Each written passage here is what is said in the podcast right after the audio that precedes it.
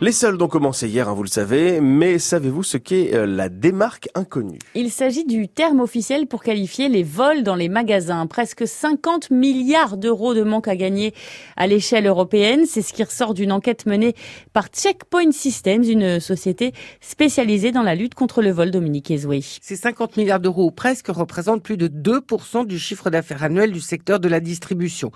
Pour arriver à ce total, l'étude additionne les dépenses que les enseignes ont consacrées à la sécurité, qui se montent à 14 milliards et demi d'euros, et le vol lui-même, qui est estimé à 35 milliards d'euros en 2017.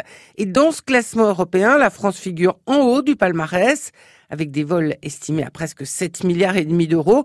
L'Hexagone est en deuxième position, juste derrière le Royaume-Uni. Il faut dire que c'est un des pays qui investit le moins dans la sécurité, 0,3% du chiffre d'affaires seulement. Alors quels sont les rayons les plus touchés? Contrairement à ce qu'on pourrait croire, c'est dans l'alimentaire que les enseignes enregistrent les plus grosses pertes, avec un montant de presque 4 milliards et demi d'euros, ce qui représente donc la moitié du total. Mais les produits les plus convoités sont les smartphones, les jeux vidéo, les cosmétiques, les parfums et les spiritueux. Des produits chers et qui ont une forte notoriété.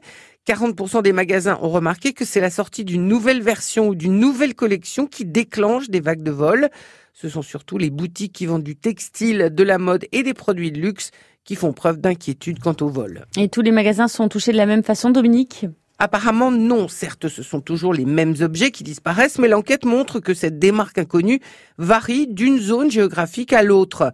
Les magasins de centre-ville sont deux fois plus touchés par le vol que ceux qui sont situés dans les centres commerciaux. Pour le moment, le premier outil pour limiter les vols, c'est la vidéosurveillance, suivie de très près par les antivols électroniques mais ces derniers sont progressivement remplacés par les puces RFID qui remplacent à la fois le code barre et l'antivol.